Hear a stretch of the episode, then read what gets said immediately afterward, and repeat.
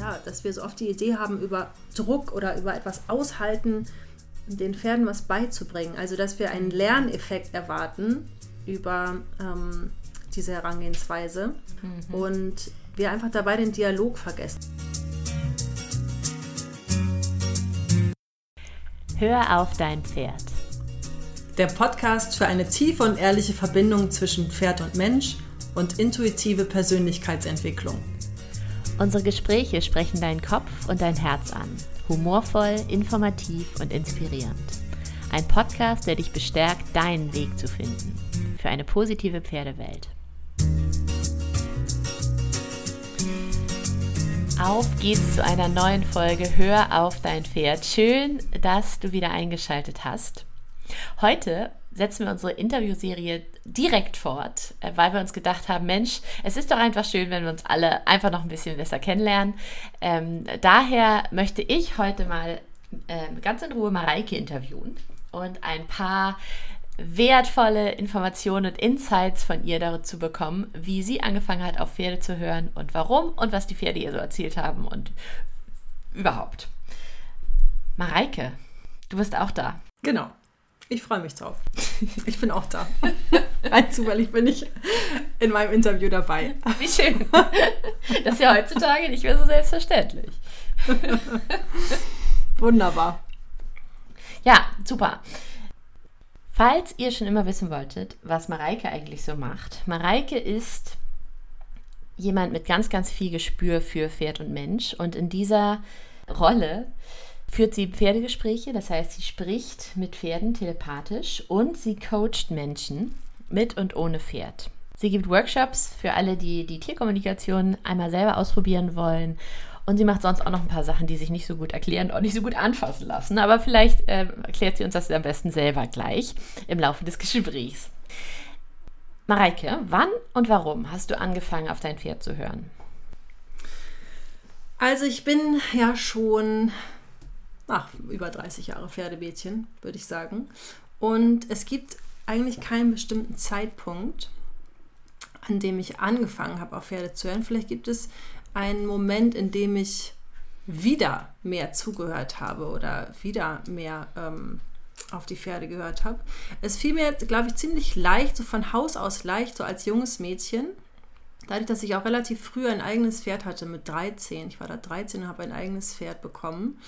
Und da ähm, war einfach noch viel jugendliches, äh, wie soll man sagen, jugendlicher Leichtsinn will ich nicht sagen, aber ähm, einfach viel mehr Leichtigkeit in der ganzen Geschichte. Und es ist von äh, ganz automatisch irgendwie gefühlsgesteuert gewesen.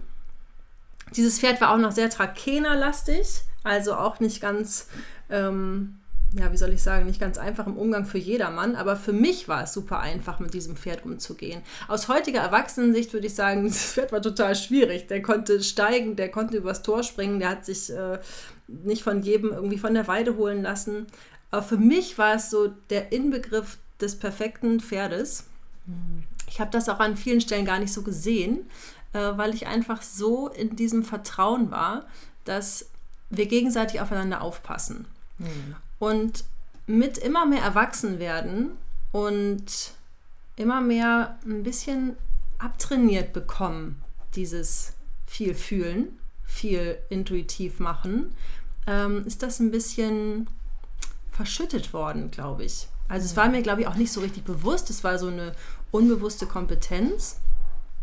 Und es gab dann einfach, dieses Pferd war natürlich nicht ewig am Leben und ähm, musste ich natürlich mich, musste ich irgendwann Abschied nehmen. Ähm, aber es gab ein, es war nicht mehr dieses Pferd, es gab ein anderes Pferd, das hieß in meinem Leben, das hieß Vihor, auf Ungarisch Sturm. Der Name war wirklich Programm. Also es war mal wieder der berühmte Leidensdruck, der mich dazu brachte, mm, umzudenken. Da war ich schon ziemlich erwachsen. Dieses Pferd hatte ich noch nicht lange. Es funktionierte gar nichts. Es war wirklich der, der, ja, der Albtraum, mit nicht von links nach rechts zu bewegen und mit ja auch, auch wirklich gefährlich. Also es war auch wirklich gefährlich und es funktionierte einfach nichts miteinander. Wie alt warst du da? Da war ich um die, oh, wie alt war ich da? So Mitte 20. Mhm. Ja, Anfang Mitte 20 sowas.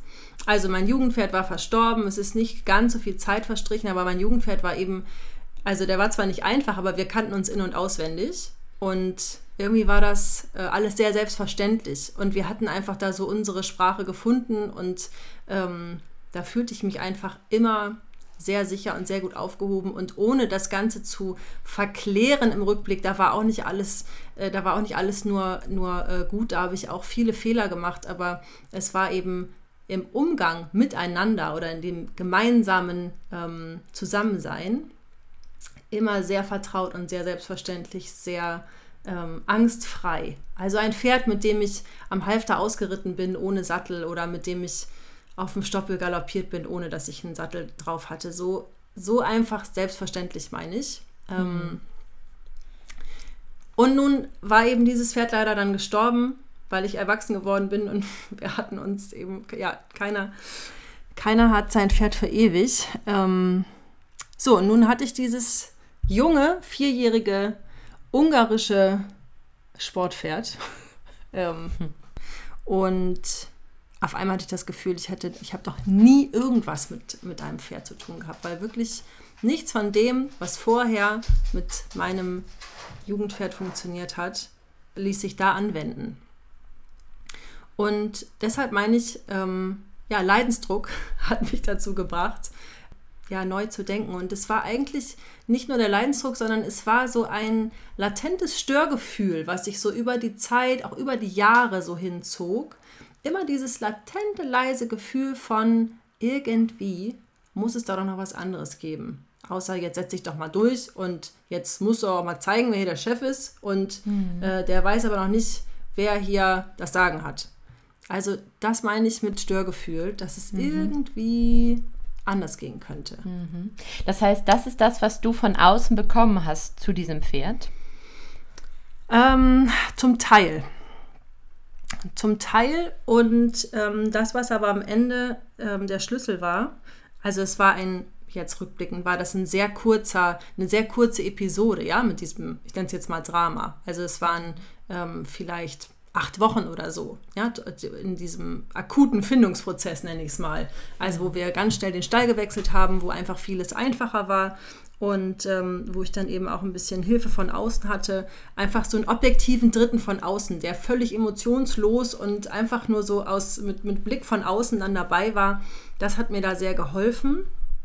Und es hat aber vor allem geholfen, einfach auch alles loszulassen und sich wirklich auf dieses Pferd einzulassen. Das nicht zu vermischen mit irgendeiner Traurigkeit oder mit, mit dem Verlust von dem anderen Pferd und auch nicht mit einer äh, wieso klappt das jetzt noch nicht, Geschichte dahinter, sondern sich wirklich darauf einzulassen, das zu nehmen, was jetzt gerade ist und dass die jetzige Aufgabe ist, als Beispiel, ähm, wir, wir können von, von dem Auslauf von der Weide zum Putzbereich gehen. So, das war eine Zeit lang unser Auftrag, da von A nach B zu kommen, ohne dass Vihor sich losreißt und sagt, ich finde das hier alles schrecklich. Und mit diesem Loslassen wurde dann vieles einfacher. Und aus heutiger Sicht würde ich sagen, da habe ich wirklich zugehört, was dieses Pferd brauchte. Und der brauchte einfach wirklich ein Ankommen, dieses alles neu, alle waren irgendwie, ja, alles, alles war halt ganz anders. Und das war noch ein ganz junges Pferd, der war richtig klein noch. Und ich weiß auch nicht, wie der groß geworden ist. Wahrscheinlich ist es in Ungarn auch nicht so zimperlich der Umgang. Nee das ähm, war so eins, was oder eine Begegnung, die mir sehr, sehr, sehr ja, präsent immer noch ist, was ich so als einen der Momente betiteln würde, wo ich wirklich angefangen habe, noch mehr auf die Pferde zu hören und mich noch mehr vom Pferd leiten zu lassen. Weil es wurde ganz, ganz schön. Also wir konnten da, konnten wirklich tolle Sachen miteinander machen. Ich hatte den leider nicht lange, weil er so ja, wie Tumore in den Knochen hatte. Das war so ein Schrecken mit, äh, so ein Ende mit Schrecken, so rum. Mhm. Und er hat mir in diesen zwei Jahren ganz viel beibringen können. Schön. Was hast du da so gelernt? Also offenbar, dass du eine Sache zur Zeit machst, dass du dich äh, mit kleinen Schritten zufrieden gibst. Ja, das war tatsächlich einer der größten Schlüssel. Mhm. Also ganz kleine Schritte, wirklich alles an Erwartungen loszulassen, mhm. alles an in alles an ähm, Zeitplanung loszulassen, was man in wie viel Zeit bis XY schaffen muss. Also mhm. sämtliche Erwartungen loszulassen und wirklich dem Pferd Zeit zu geben. Ohne Timeline von jetzt bist du aber schon vier, jetzt müsstest du eigentlich schon, bald bist du fünf. Wirklich nur zu schauen, wie geht es dir eigentlich und was passt jetzt? Was passt jetzt hier zu diesem Zustand? Was können wir jetzt aus diesem Zustand heraus ähm, etablieren. Und vielleicht ist das einfach mal, da gab es eine Halle, die man auch oft für sich alleine hatte, sodass man auch Wetter und Licht unabhängig war. Habe ich eben dann oft so die späten Abendstunden genutzt, um einfach nur mit dem Pferd zusammen in dieser Halle zu sein, ohne dass wir so richtig irgendwie einen Auftrag hatten. Einfach um dieses selbstverständliche Zusammensein zu mhm. fühlen. Mhm. Und wieso meinst du, war das Learning für dich so groß? Weil du vorher so verwöhnt warst, in Anführungsstrichen, von dem harmonischen Umgang mit deinem Jugendpferd? Oder was meinst du, woher kam das? Also, ich würde es gar nicht verwöhnt nennen. Ich glaube, es war ein, ähm, der Startpunkt. Also, das, das Pferd hat mich auch nicht nur verwöhnt. der hat mir auch einige Prüfungen beschert, von mhm. äh, 13 bis ja, Anfang 20. Ähm, und diese ganze Kennenlernphase, aber mit diesem, mit diesem ersten Pferd, was ich da hatte, war eben mit, also aus heutiger Sicht finde ich mich, würde ich mich als Kind bezeichnen. Mhm. Also habe ich eben aus so einem kindlichen Tun heraus mir erarbeitet. Und da mhm. habe ich mhm. eben vieles überhaupt nicht in Frage gestellt. Vieles, was mhm. man als Erwachsener plötzlich irgendwie denkt und meint und gelernt hat, das hatte ich da alles gar nicht. Mhm. So dass dieses, dieses Grundvertrauen gar nicht so erschüttert werden konnte und einfach da war. Ich habe also viel so aus, ich würde es intuitiv nennen, mhm. viel intuitiv auch gemacht. Wie gesagt, auch viele Fehler rückblickend, mhm. ähm, vieles, was ich heute auch anders machen würde. Und es blieb ein, ja, für mich war es was das, ähm, für mich war es das ideale Pferd. Ähm, ja, und der Sprung war so groß, ähm, zu erkennen, dass es eben eine Persönlichkeit ist, mhm. mit der mhm. man da ein Leben eingeht. Eine Persönlichkeit und ein, ein Individuum. Mhm. Und es ist, man kann nicht einfach sagen, so, jetzt ist Pferd A ist jetzt leider gestorben, jetzt nehme ich Pferd B und jetzt knüpfen wir einfach bei Pferd A wieder an.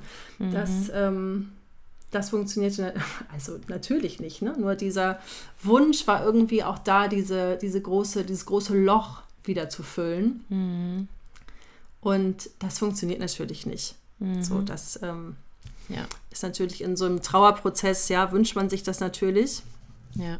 Und aus heutiger Sicht weiß ich, warum einfach genau, genau dieses, dieses junge wilde Pferd in mein Leben gekommen ist, um mir eben genau das zu zeigen, dass es nur um den Moment geht, dass es nur um das Wir finden zusammen geht und nicht um das Außen, nicht um irgendwas zu schaffen, nicht um irgendwas zu erreichen, sondern nur mhm. darum, vertrauensvoll miteinander äh, Momente zu teilen. Mhm. Was ja gerade für eine Anfang, Anfang Mitte 20, sagst du, warst du ähm, Jährige, ja. in unserer Kultur keine Selbstverständlichkeit ist. Das ist ja so mehr so die Sturm- und Drangphase, wie wir sie von außen auch, auch auferlegt bekommen, ne? wo es gilt, irgendwie, was möchtest du machen in deinem Leben? Du musst doch Ziele haben. Komm doch mal voran, komm doch mal irgendwo an, idealerweise. Ja da prallen natürlich Welten dann aufeinander.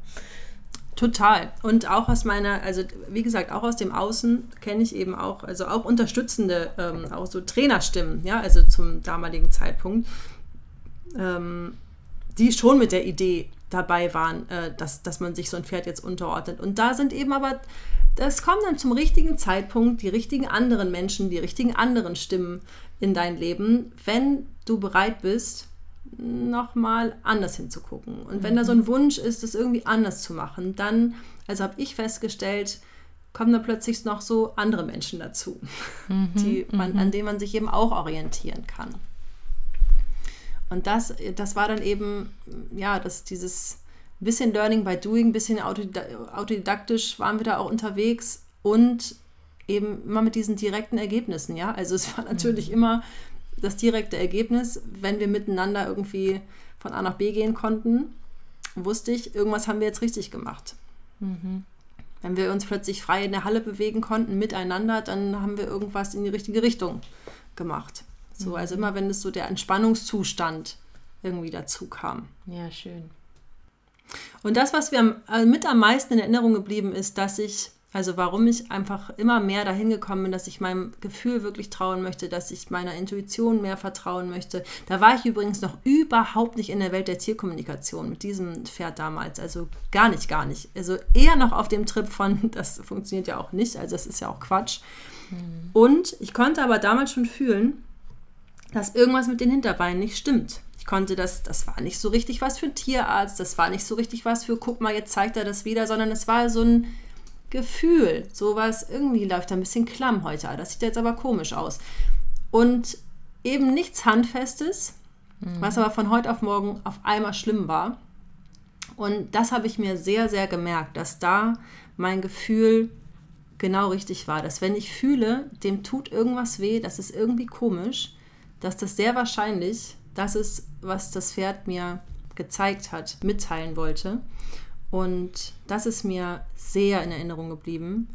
Und ja, vielleicht war es, was das auch, war das auch eins der großen, der großen Lernaufträge oder Lehraufträge von diesem Pferd. Mhm. Ja. Ja, da profitieren sicherlich deine Pferde bis heute noch von, dass, ähm, dass er diesen Auftrag angenommen hat und auf dieser Weise in deinem Leben war.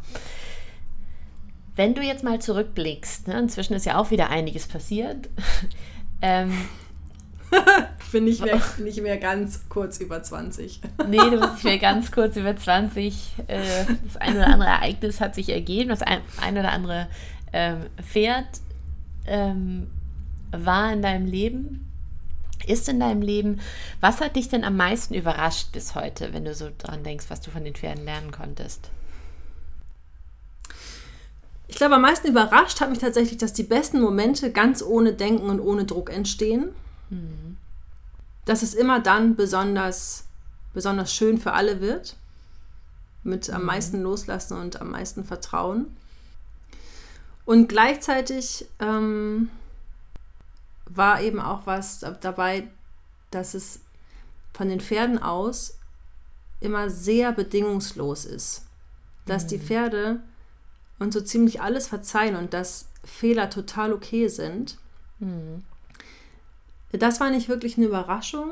Ähm, also es war mehr ein, es fiel mir sehr schwer, das anzunehmen. Also diese Bedingungslosigkeit der Pferde anzunehmen und dass es für die Pferde total okay ist, mhm. ähm, wenn wir unperfekt sind, wenn wir Sachen tun, aus einer, vielleicht aus einer guten Absicht heraus, die sich aber nicht als besonders clever herausstellen, wenn wir einfach Fehler machen, das ähm, bewegt mich eigentlich am meisten bei den Pferden.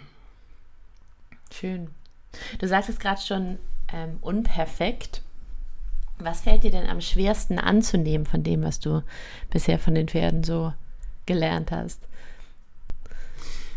Ja, ich glaube, es ist das, was ich eben gesagt habe mit dieser Bedingungslosigkeit. Ich glaube, das ist tatsächlich das, was mir am schwersten fällt anzunehmen, weil das auch damit einhergeht, dass die Pferde uns bedingungslos lieben, wenn man so will. Also, dass mhm. wir einfach nichts dafür tun müssen. Mhm.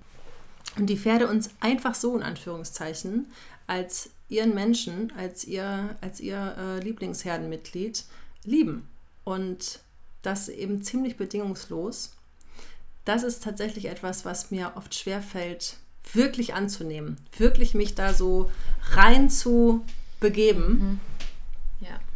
Und auch mit so einer Entspannung, also mit so einem entspannten Zurücklehnen, ja. mit, ähm, ja, dass, dass es eben unperfekt perfekt ist. Ja. Ich habe dazu gerade einen Gedanken. Ähm, mhm.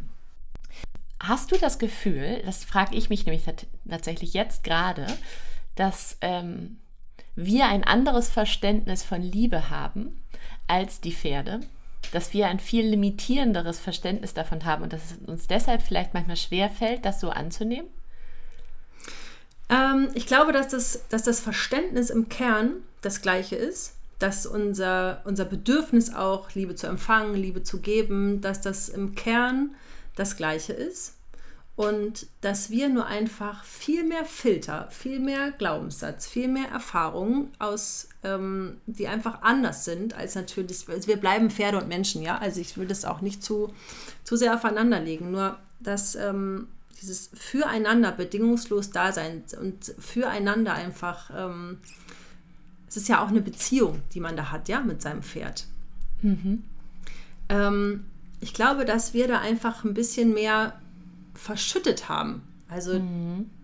also nicht, nicht verschüttet im Sinne von Kaffee verschüttet, du weißt, was ich meine, also mhm. Ähm, mhm. vergraben. So, mhm. dass wir manches äh, ein bisschen mühsamer zutage bringen müssen, ja. als die Pferde es viel selbstverständlicher einfach haben. Mhm. Ja, dass es eben nicht an irgendwelche Bedingungen geknüpft ist oder dass wir, dass es nichts ist, was man sich erarbeiten muss. In dem genau. Sinne. Ja. Und also ich erkenne bei mir selber einfach schnell ein Muster von, äh, ich muss doch etwas für etwas tun. Also ja. ich kann ja nicht einfach ja, genau. nur, nur nehmen, nur annehmen. So transaktional, ne? Ja, genau. genau. Es ist äh, ne? also geben und nehmen. Ja, ja, richtig. Und äh, geben ist, ähm, wie heißt es noch? Schöner denn nehmen. Also mhm. es, das ist das, was ich meine, so dass wir einfach da viel, viel Kopf, viel Verstand irgendwie draufkleben haben. Ja, ja. Ja, und es deshalb schwerfällt, dir das Geschenk anzunehmen. Ja, und es ist wirklich ein ganz großes Geschenk. Also die Pferde schenken uns da einfach wirklich erwartungsfrei. Ähm, nee, lass uns das ruhig bei dem Begriff Liebe belassen. Also wirklich ähm, erwartungsfrei schenken die uns ihre Liebe. Hm. Schön. Ja, nun hast du ja ziemlich profunde Erkenntnisse gesammelt über die Jahre. Ähm, wie hat das denn dein Zusammensein mit deinen Pferden heute wohl verändert? Was meinst du? Das ist natürlich hypothetisch, weil du nicht weißt, wie es sonst wäre, aber ähm, wo scheint das durch? Also, natürlich sind das auch ganz viele Erfahrungen, ja, das, mhm. ähm, aus, aus denen jetzt mein Zusammenleben mit den Pferden äh, sich auch äh, entwickelt hat. Und ich merke es, dass, ähm, dass ich als erstes, also wenn es Momente gibt, wo ich das Gefühl habe, das ist ausbaufähig, dass ich als erstes bei mir schaue, wie fühlt sich das an, was hat sich verändert, wie wollen wir es eigentlich haben. Also diese Schleife geht immer als erstes über mich und dann zum Pferd. Mhm. Und es hat sich verändert, dass ich, dass es mir zumindest sehr viel bewusster geworden ist, dass viele Erwartungen oder was man jetzt mit einem Pferd machen muss, also was und wie und in welchem Maße, dass ich einfach immer mehr merke, dass es individuell ist, dass es von Pferd zu Pferd individuell ist, dass ich sogar mit meinen beiden Pferden hier zu Hause äh, ganz unterschiedlich, fast unterschiedlich kommuniziere, kann ich fast sagen, weil diese unterschiedliche Bedürfnisse haben. Mhm. Also sogar in der Interaktion sind wir unterschiedlich. Mhm. Und ich glaube, dass das am meisten äh, dadurch entstanden ist, dass es sich sehr individuell und tagesformabhängig auf die Pferde achte, ja. Hm. Du sagtest gerade tagesformabhängig. Was machst du denn, um ein richtig guter Partner für dein Pferd zu sein, also um besonders gut zuhören zu können? Gibt es da irgendwelche Übungen oder irgendwelche ähm, Rituale, die du vornimmst oder ist, ist es einfach die Tagesform? Hm. Also ich versuche einerseits aufmerksam zu bleiben und so, wenn ich so Störgefühle wahrnehme, sie ernst zu nehmen, also ohne jetzt panisch und zwanghaft zu werden. Aber wenn ich Störgefühle habe, dass ich die ähm, wahrnehme und ernst nehme und gegebenenfalls eben auch hinterfrage. Und dass ich immer wieder an mir arbeite. Und das bedeutet vor allem im ersten Schritt gut für mich zu sorgen. Das ist tatsächlich eine der größten Challenges für mich, als mhm. erstes gut für mich zu sorgen weil ich merke immer wieder, davon ist sehr das Stimmungsbild meiner Pferde abhängig, wie ich für mich sorge. Und wenn ich wenig geschlafen habe, nicht frühstücke, keine Bewegung in meinen Alltag in Form von Yoga oder Sport oder irgendwas ähm, etabliere, dann sehe ich das bei meinen Pferden. Mhm. Und äh, deshalb ist es, ähm, hat, das, hat dieses ein guter Partner für mein Pferd zu sein, ganz viel damit zu tun, dass ich für mich erstmal ein guter Partner bin, damit ich dadurch ein guter Partner für mein Pferd sein kann oder meine Pferde sein kann. Ach, schön. Das ähm, spricht mir aus der Seele. Und ich bin halt einfach auch bereit, also das ist vielleicht auch ein Prozess gewesen, aber dass ich mittlerweile tatsächlich bereit dazu bin, wirklich jeden Tag einfach auch neu zu entscheiden, mhm. im Zweifel zu sagen, was interessiert mich mein Geschwätz von vorgestern. Ähm, heute ist was anderes dran. Also ich will damit sagen, dass ich wirklich versuche, den, den wirklich den Moment im Moment zu bleiben und im Dialog zu bleiben und die das machen müssen, mhm. dieses machen müssen, etwas leiser werden zu lassen. Das ist ein sehr persönliches Muster von mir, ja, machen müssen und Gegenleistung erbringen müssen. Ähm, nur das ist einfach der totale Spaßkiller. Mhm. Also im, in, äh, so in, in, Übersetzung für Pferde, ja, ist halt machen mhm. müssen. Mhm. Äh, relativ freudlos. Das ist bei uns ja nichts anderes. Es ist bei uns auch Im nichts Grunde, anderes. Wir, ja. wir sind nur so dran gewöhnt.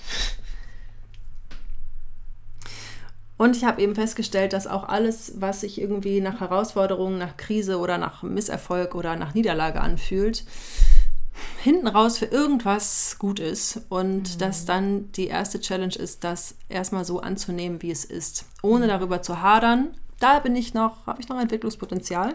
Ähm, nur das überhaupt zu erkennen, dass dieses damit hadern und es anders haben wollen äh, zu nichts führt und sich dann wirklich hinzusetzen, hinzustellen und dann eben zu schauen, was, was ist denn heute gut für uns.